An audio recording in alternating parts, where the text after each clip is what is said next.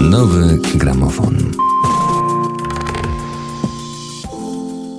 Cześć, tu Joanna Łępicka, a dzisiaj będę rozmawiać z Zochą Skrzypulec. Zocha Skrzypulec jest autorką tekstów eksperymentalnych i dramaturżką. Jest też autorką paru um, scenariuszy do wydarzeń poetyckich, m.in. Um, wydarzenia Przebudzenie do Wolności na Nocy Poezji w ubiegłym roku. W kwietniu tego roku miała wernisaż jednego wiersza, ale czytała prozę.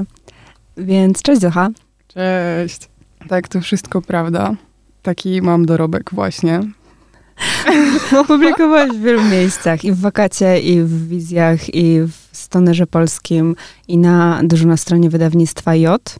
Tak, tam był mój debiut też, także wydawnictwo J było pierwszym miejscem, które przyjęło mi tekst i e, go opublikowało, ale też wtedy akurat, bo to było tak, że w ogóle wydaje mi się pierwsze moje wysyłki pod nabory były no, nieudane. Takie, że niekoniecznie zostały przyjęte e, natychmiastowo pozytywnie, ale też wysyłam, najbardziej pamiętam wysyłanie do wizji oraz jakąś swoją nieporadność związaną z tym, że nie umiałam napisać maila do redakcji i nie wiedziałam, czy zminimalizować treść do hej, wysyłam teksty i nie zdecydowałam się na tą wersję minimalistyczną wówczas. Napisałam im maila, który zawierał w sobie wyłącznie literówki mające jakby moje imię i nazwisko również posiadało literówkę. Nazwa wydawnictwa, znaczy magazynu też miała w sobie literówkę.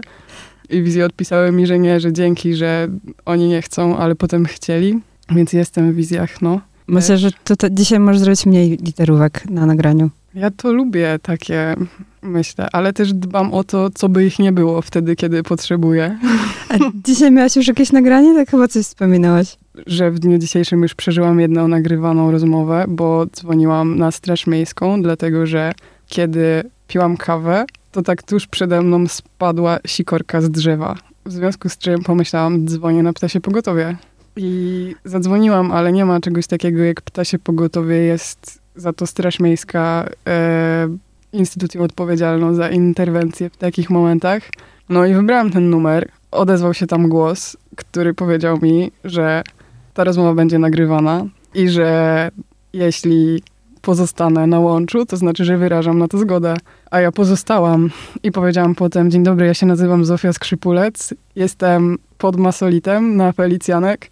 Tuż przede mną właśnie z drzewa spadła sikorka na chodnik i pan strażnik miejski zapytał mnie, czy wydaje mi się, że żyje? A ja powiedziałam, tak, oddycha. A on powiedział, to nic z tym nie robimy, to jest podlotek. One są wyrzucane z gniazda, żeby nauczyły się latać.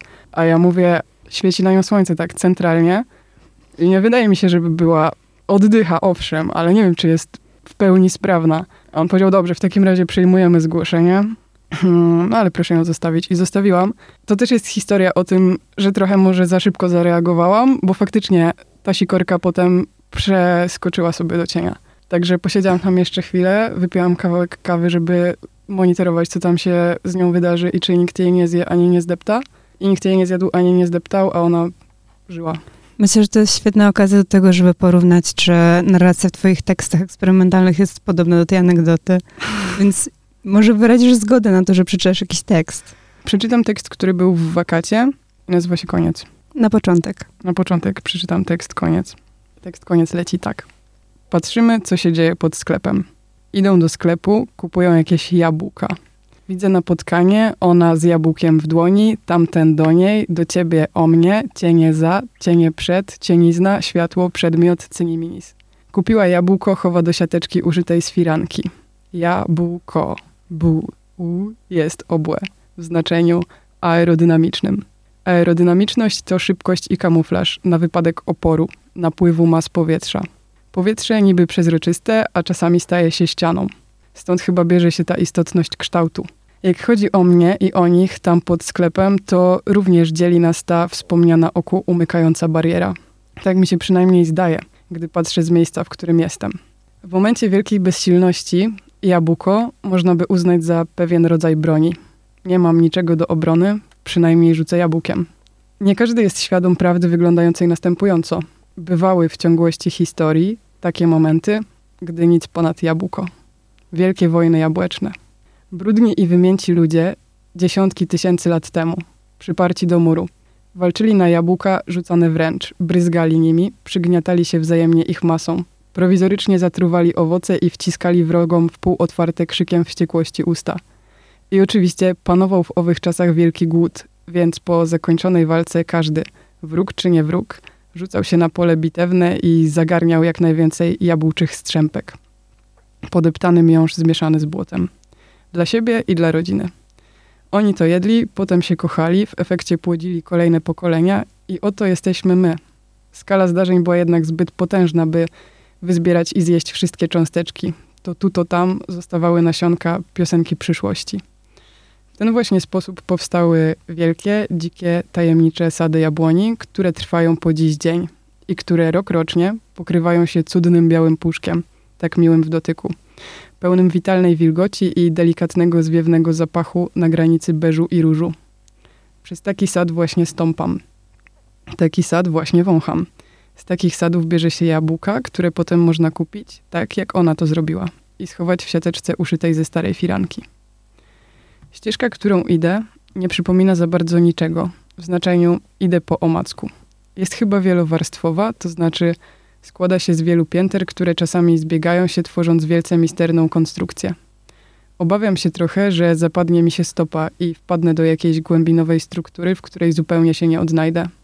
I taki dźwięk słyszę, jakby tłum w oku szumiał, ale nie jest widoczny. Oko haczy o galerie i mozaiki, malowidła na ścianach skalnych gród. Galerie są piękne, zielonkawe, przywodzące na myśl ocean. Motywy na ścianach zgrabnie wplatają się w siebie i ciężko rozeznać, co jest czym. Jeszcze ciężej zlokalizować sobie siebie. Płynie się przez nie spokojnie kojąco. Rozciągłość barw na mozaik sięga od brązów po błękity. Horyzont z kawałkiem nieba. Malowidła z całą swą prostotą poznania wprawiają w podziw, przywodzą na myśl monument, posąg, pociąg, statek, wielką parową maszynę. Wszystko jak żywy organizm, jakby oddychało. Przepraszam, trochę się rozproszyłam i mi się rozatomizowało. Widzę jakby każdą cząstkę na zasadzie zakropkowanego obrazu. Podobnie to wygląda w przypadku siedzenia w pierwszym rzędzie tuż przy ekranie kinowym. Bolą oczy, ale za to jak jest intymnie. Nikogo pomiędzy. Ale patrzę dalej. Kolory, barwy, światła, przejście i och, kropki. Są najzupełniejszą prawdą. Prawdą kompletną i nie chodzi o zamknięcie kropka. To wszystko, co widzę, autentycznie stanowi strukturę zbudowaną z maleńkich kropeczek. Kropeczki są końcówkami lunet. Lunety przypominają rurki do napojów. Są długaśne i wąskie. Zapraszam na scenę gościa. Aplauz. Gościu. Oni tak sobie patrzą. Wspaniała iluzja. Idzie ktoś korytarzem i myśli, że podziwia, a to krystaliczna obserwacja jego samego.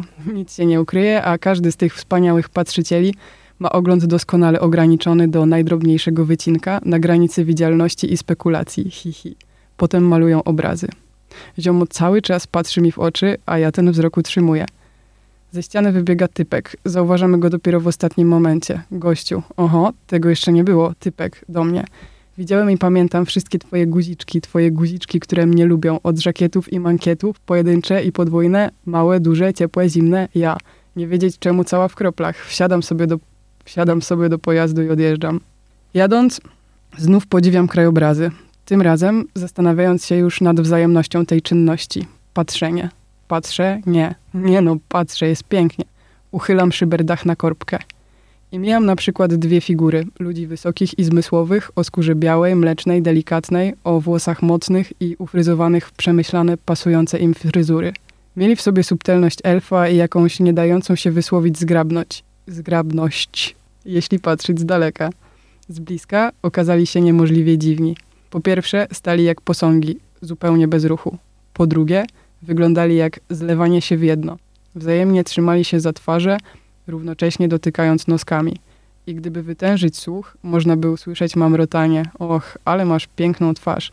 A przecież chuja widzieli, tak byli blisko. Chyba, że byli ślepi. Nawet nie zwrócili uwagi na moją sunącą machinę. Najmniejszym gestem, strzyżeniem uchem, nie okazali świadomości mojego istnienia, a dzieliło nas mini-mini. Raz z naprzeciwka nadjeżdżał pojazd. Namierzyłam go radarem. Bardzo się ucieszyłam, uśmiechałam się radośnie. Tuż pod ustami po prawej stronie wygenerował mi się malutki dołeczek. Mogłoby w nim wygodnie mieszkać ziarenko piasku. Uważam, że to zupełnie świetne. Spotkać kogoś w trasie. Dynamizm. Przelotność multiplikująca przyjemność z od początku namacalną, nadciągającą cierpką utratą na końcu języka. Myk, myk, ziu. Gotowałam się do nura okiem w oko prowadzącego nadjeżdżającą machinę. To prawie już. Wehikuł wielce szykowny, kolor lakieru ciemny, coś jak śliwka. Wewnątrz zupełnie mama z dzieckiem. Zaśmiewają się do łez. Ich pojazd jest najnowszej generacji. Z możliwością ustawienia atmosfery wewnątrz, na przykład relaks, muzyka klasyczna i trzaskający ogień kominka. Jest też kilka opcji efektów specjalnych. Mój ulubiony w tym modelu to możliwość każdorazowego wydawania dźwięku pierdzenia przy zmianie pozycji siedzących. Chłopiec i mama wyglądali na najlepszych przyjaciół. Ciekawe, czy lubią go w szkole. Po tym oczywiście się zgubiłam. Wjechałam na jakąś pustynię, grzęzłam w niej bardzo długo, aż w końcu przyuważyłam, że ta magma się porusza, więc krzyknęłam i wylazło ich wielu. Taktycznie pierwsza zadałam pytanie o tożsamość. Odpowiedzieli: Mieszkamy w osobie, są tu osobnicy i osobniczki. Mamy wigwamy i tak trwamy od zarania dziejów. Wyglądali jak wykusze, odbarwieni, ale też przykładnie rdzenni. Rozmawiając z nimi miałam odczucia podobne do spacerowania przez basen z płynnym ołowiem. Mieli ości w gardłach i wiszące małżowiny uszne. Trochę im zajęło rozjaśnienie mi mojego położenia. Długo analizowali układ gwiazd i innych sił. Spędziłam w ich wiosce wiele lat. Następnie wyrysowali mi mapę na przeogromnym kawale kory. Zwinęłam manatki, wsiadłam w pojazd i już z jasnością ruszyłam naprzód. Strasznie mam zasypiony wehikuł, jak tak teraz zerkam. Śmieci się walają, przyklejają do stopy, coś się nawet rusza, wielkie mi rzeczy. Nie dziwię się zupełnie, to naturalne, że w miejscach takich jak to rozkwitają mikroświaty. Mówię do niego hej, on do mnie hej, śmierdzi szczyną, nie ma butów, na stopach. Kim ty jesteś, kolo? Snajperem, lol, co, serio? Co tu robisz? Leży, okej, okay, okej. Okay. Ale nie dawała mi spokoju jego obecność. Ile razy zmieniałam bieg, tyle razy zahaczałam o niego wzrokiem. Płakał straszliwie, naprawdę rozdzierająco. Co tak płaczesz? Pytam. Ach, nic, nic, odpowiada. Rozumiesz to? Rozumiem, mówię. No i jazda, dalej, gaz do dechy, koniec świata. Wtem on, snajper, się tak przepierdolenie sturbinował. Byłbyś rozwielitką? Otwierając drzwi nowym wymiarom, które wpłynęły. Groźny głos. Ludzie wyskakują z okien. Widowisko zaparło mi dech w piersi. Wypluwani z prostokątów świateł spływali salwami miękkości, przezroczyście bezwładni, najczystsi w świecie. I jak się teraz z tego wygrzebiemy? No jak? Jakim szczypcem pytam?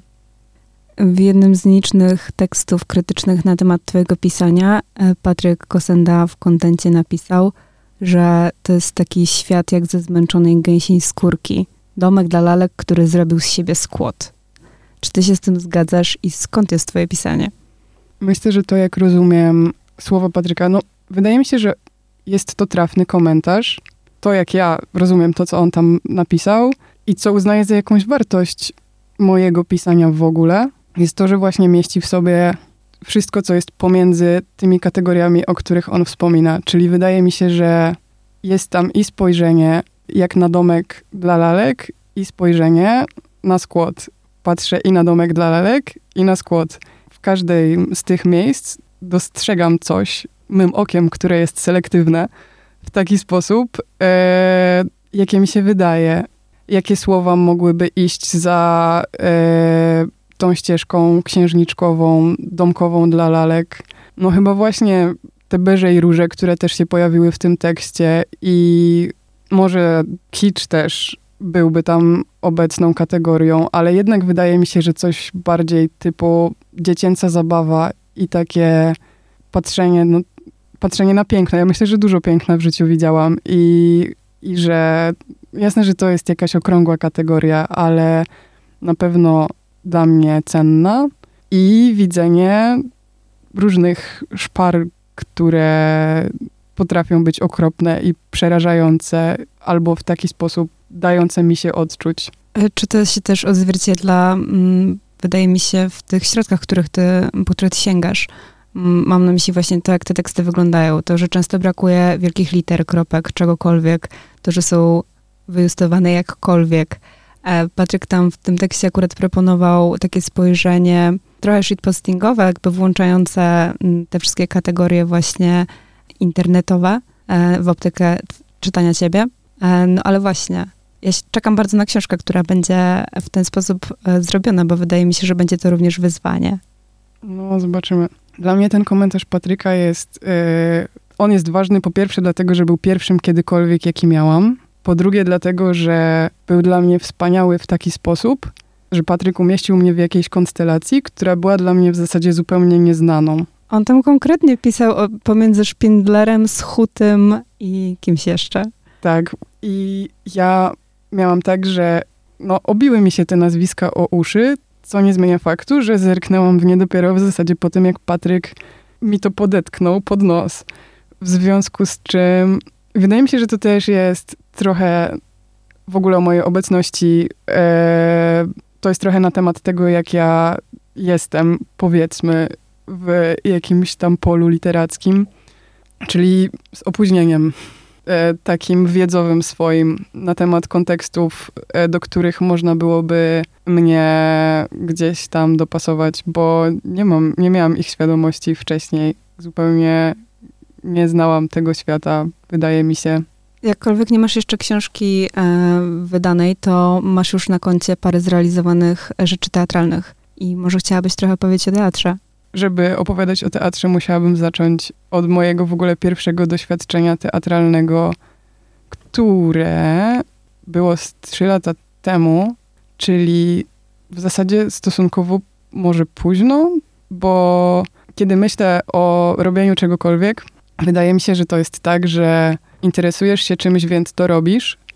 I kiedy myślę o sobie, to to nie jest tak, że właśnie chodzi o to, że zainteresowanie pisaniem mieści w sobie również zainteresowanie teatrem, ale ja nie byłam tego świadoma tak do końca, dopóki moja ziomalka, Kalina Dębska, nie zaprosiła mnie do współpracy przy egzaminie na jej pierwszym roku studiów trzy lata temu to była taka akcja, że Kalinka zadzwoniła do mnie na dwa tygodnie przed tym egzaminem, że potrzebuje współpracy dramaturgicznej.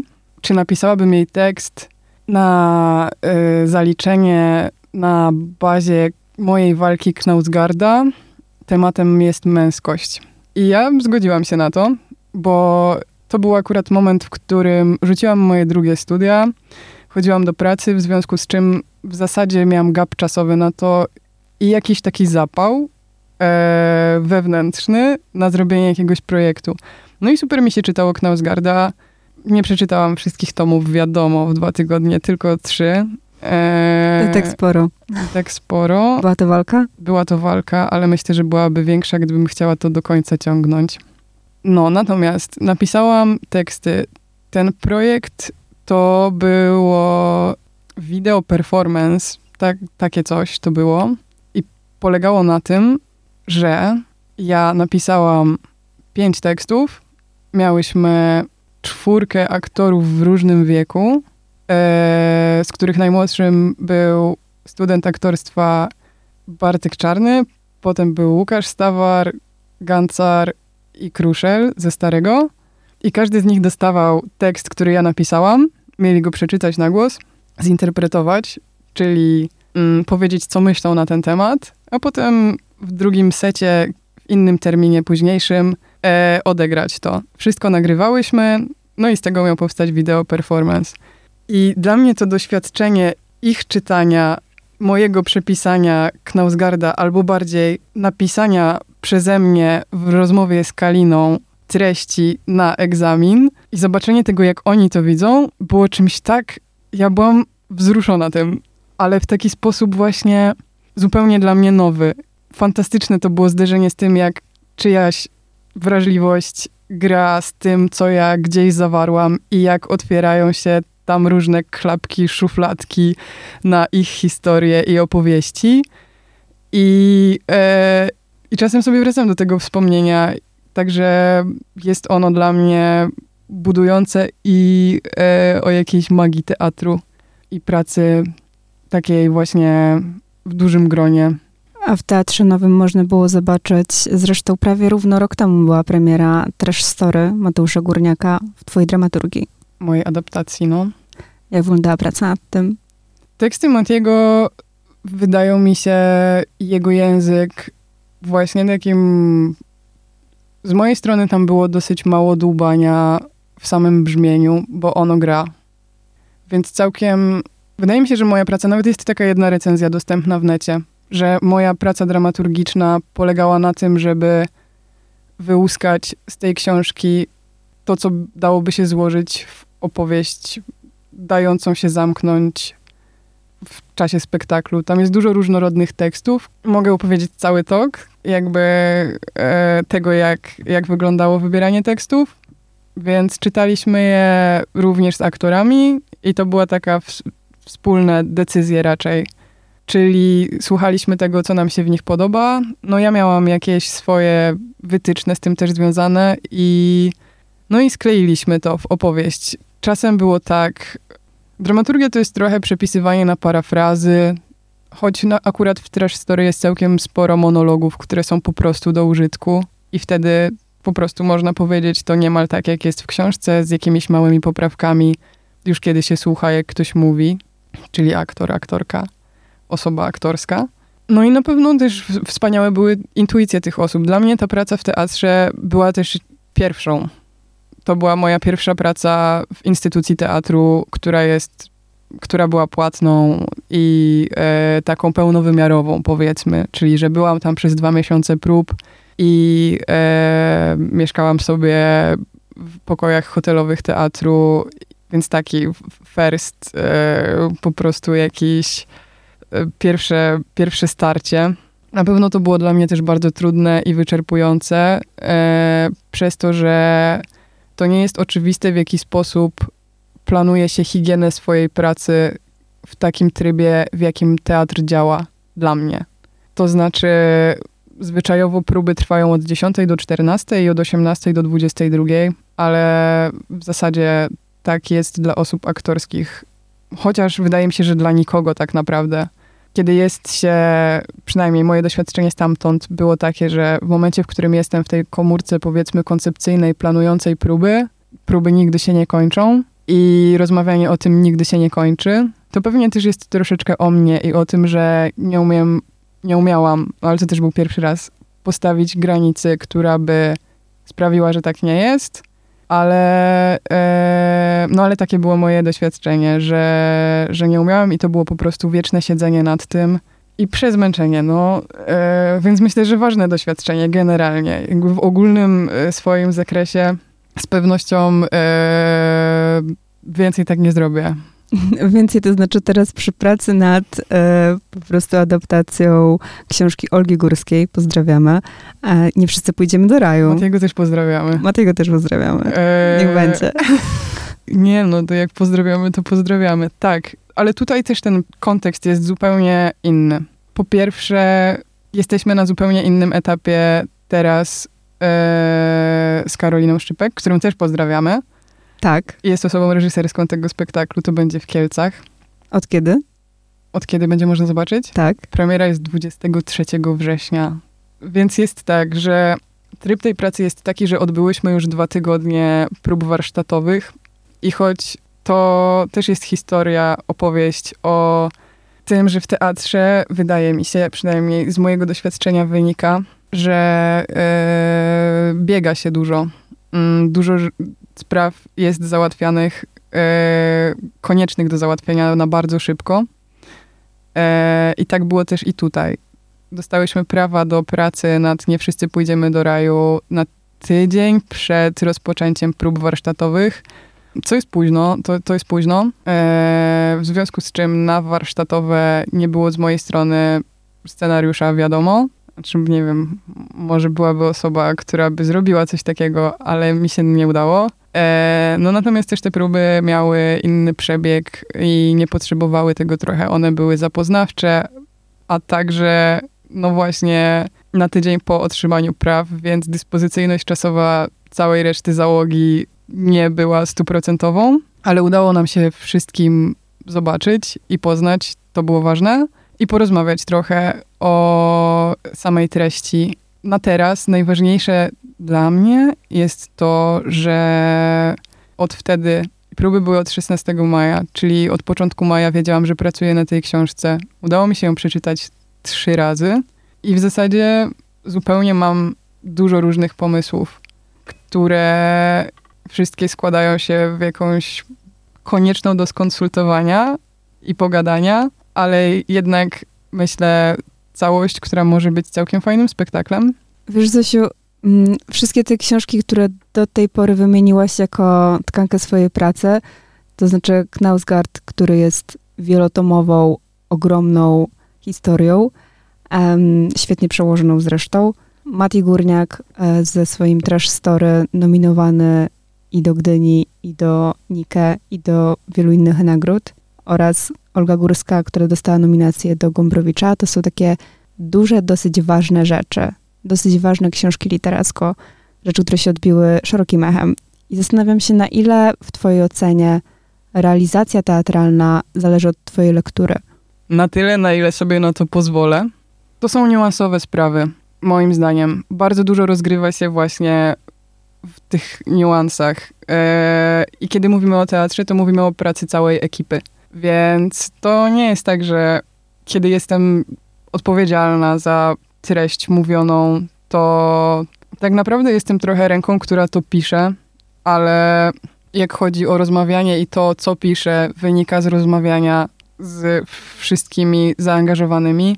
I na przykład, kiedy mówiłam o traszu, to tam nie było za bardzo improwizacji aktorskich, bo pracowaliśmy na, na treści, ale kiedy robiłam z Kaliną inny egzamin niż Knausgarda, to tam miałyśmy półgodzinną scenę, która była zbudowana wyłącznie na, e, na improwizacji. Także miałyśmy, przygotowałyśmy z Kaliną temat i rozmawiałyśmy z dziewczynami, bo to akurat były same aktorki wokół tego tematu, co ja nagrałam.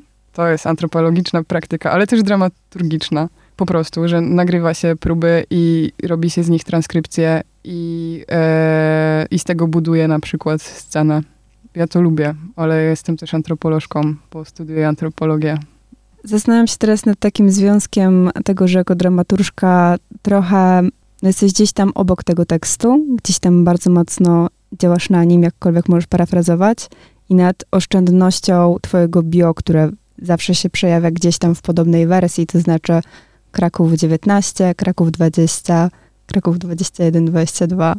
Tak, bo ym, myślę, że to się wzięło stąd, że tak samo jak z mailami do redakcji nie do końca wiedziałam, co się wpisuje w bio.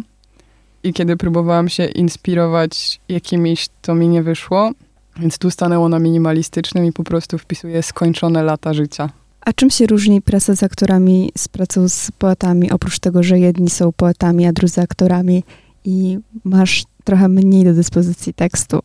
Takim dramaturgicznym, z mojej perspektywy, zakresie to jest tak samo dużo pracy. To znaczy, muszę zapoznać się z treścią, na której pracuję, zastanowić się nad tym, czym ona dla mnie jest i o czym mówi. I e, jeśli miałabym wziąć za przykład wydarzenie na Festiwalu Miłosza w tym roku, które będzie 5 lipca w Ogniwie. Zapraszamy. Zapraszamy. Tam pracujesz z ludźmi z Krakowskiej Szkoły Poezji, tak? Tak. I wszystkie wydarzenia, których scenariusze robiłam, były właśnie pod skrzydłem Krakowskiej Szkoły Poezji i stąd brało się zaproszenie mnie w ogóle do takich projektów. No więc z mojej strony to jest o tym, że muszę przeczytać wszystkie treści, które zostaną do mnie wysłane, a następnie wybieram z nich. To jest zawsze trudne, bo nie mam i nie chcę mieć roli, która e, coś narzuca. W związku z czym wybieram, co, wybieram te fragmenty, te wiersze, albo w przypadku Wojtka Kopcia na przykład w tym roku na Miłoszu wybrałam wszystkie te prozatorskie fragmenty, które się pojawiają w jego tomiku, który niedawno się ukazał. I to jest możliwe, że trochę o metodzie mojej, którą mam akurat na e, właśnie tego typu wydarzenia, tak? E, kiedy mam poukładać wiersze w opowieść, to te prozatorskie fragmenty stanowią super spoiwo i zmieniają rytm jej toku. Dlatego poprosiłam Wojtka Kopcia o, o, o, o tę prozę, bo ona da, pozwala mi skleić to w jakąś całość, która ze sobą rozmawia. Też ważne dla mnie, żeby one się, no taka kompozycyjna robota trochę to jest zawsze. Wybieram, zadaję pytanie o to, czy każdemu to pasuje. Kontakt z osobami poetyckimi, ale z aktorskimi też nigdy nie jest najprostszy we wszechświecie, choć teatr jako instytucja trochę wymaga tego i jest na pewno więcej. No, w grafik wpisane są próby, które się odbywa wspólnie, więc siłą rzeczy rozmawia się na temat tego, co jest zaproponowane i co ktoś odbiera i prezentuje. Jest więcej konfrontacji, a, a tutaj przez to, że też te wydarzenia mają mniejszą skalę i jednak e, inny target, to ta dynamika też jest inna. No ale też mamy próby. W kontekście tych poetyckich wydarzeń ja nie dodaję nic od siebie, tylko pracuję na tym, co dostaję. Ale w przypadku adaptacji, no właśnie nie, nie jest tak, bo w przypadku adaptacji mogę dokładać różne konteksty, które mi grają, współgrają i w jakiś sposób komentują to, co prezentuje dla mnie ta książka, dla nas ta książka.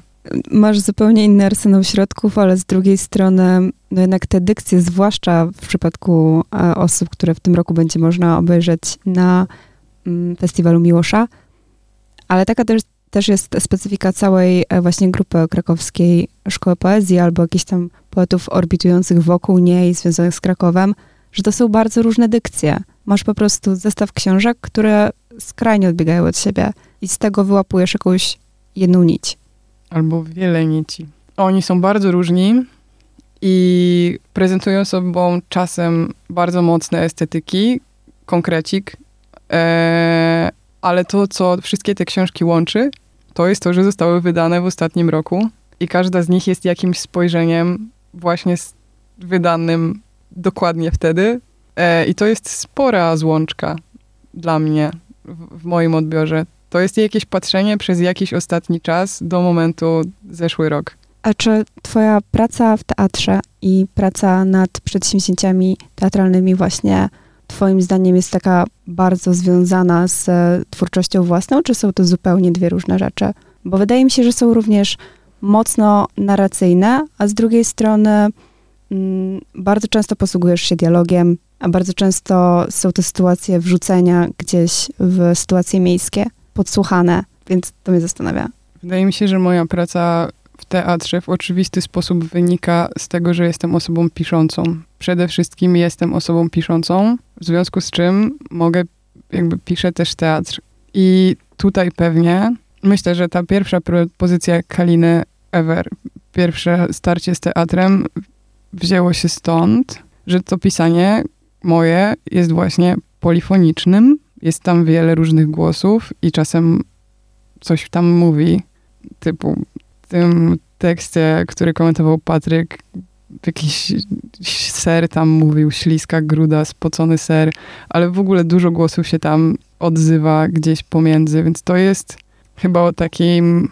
Jest, jest w tych tekstach jakaś plastyka i w moim pisaniu, która możliwe, że daje taką predyspozycję pisania teatru, ale ale ja tego nie umiem stwierdzić tak stuprocentowo, bo z całą pewnością byłabym w stanie e, utożsamić się na przykład z takim, zidentyfikować z, z osobą, która jest dramaturżką. Nie wiem.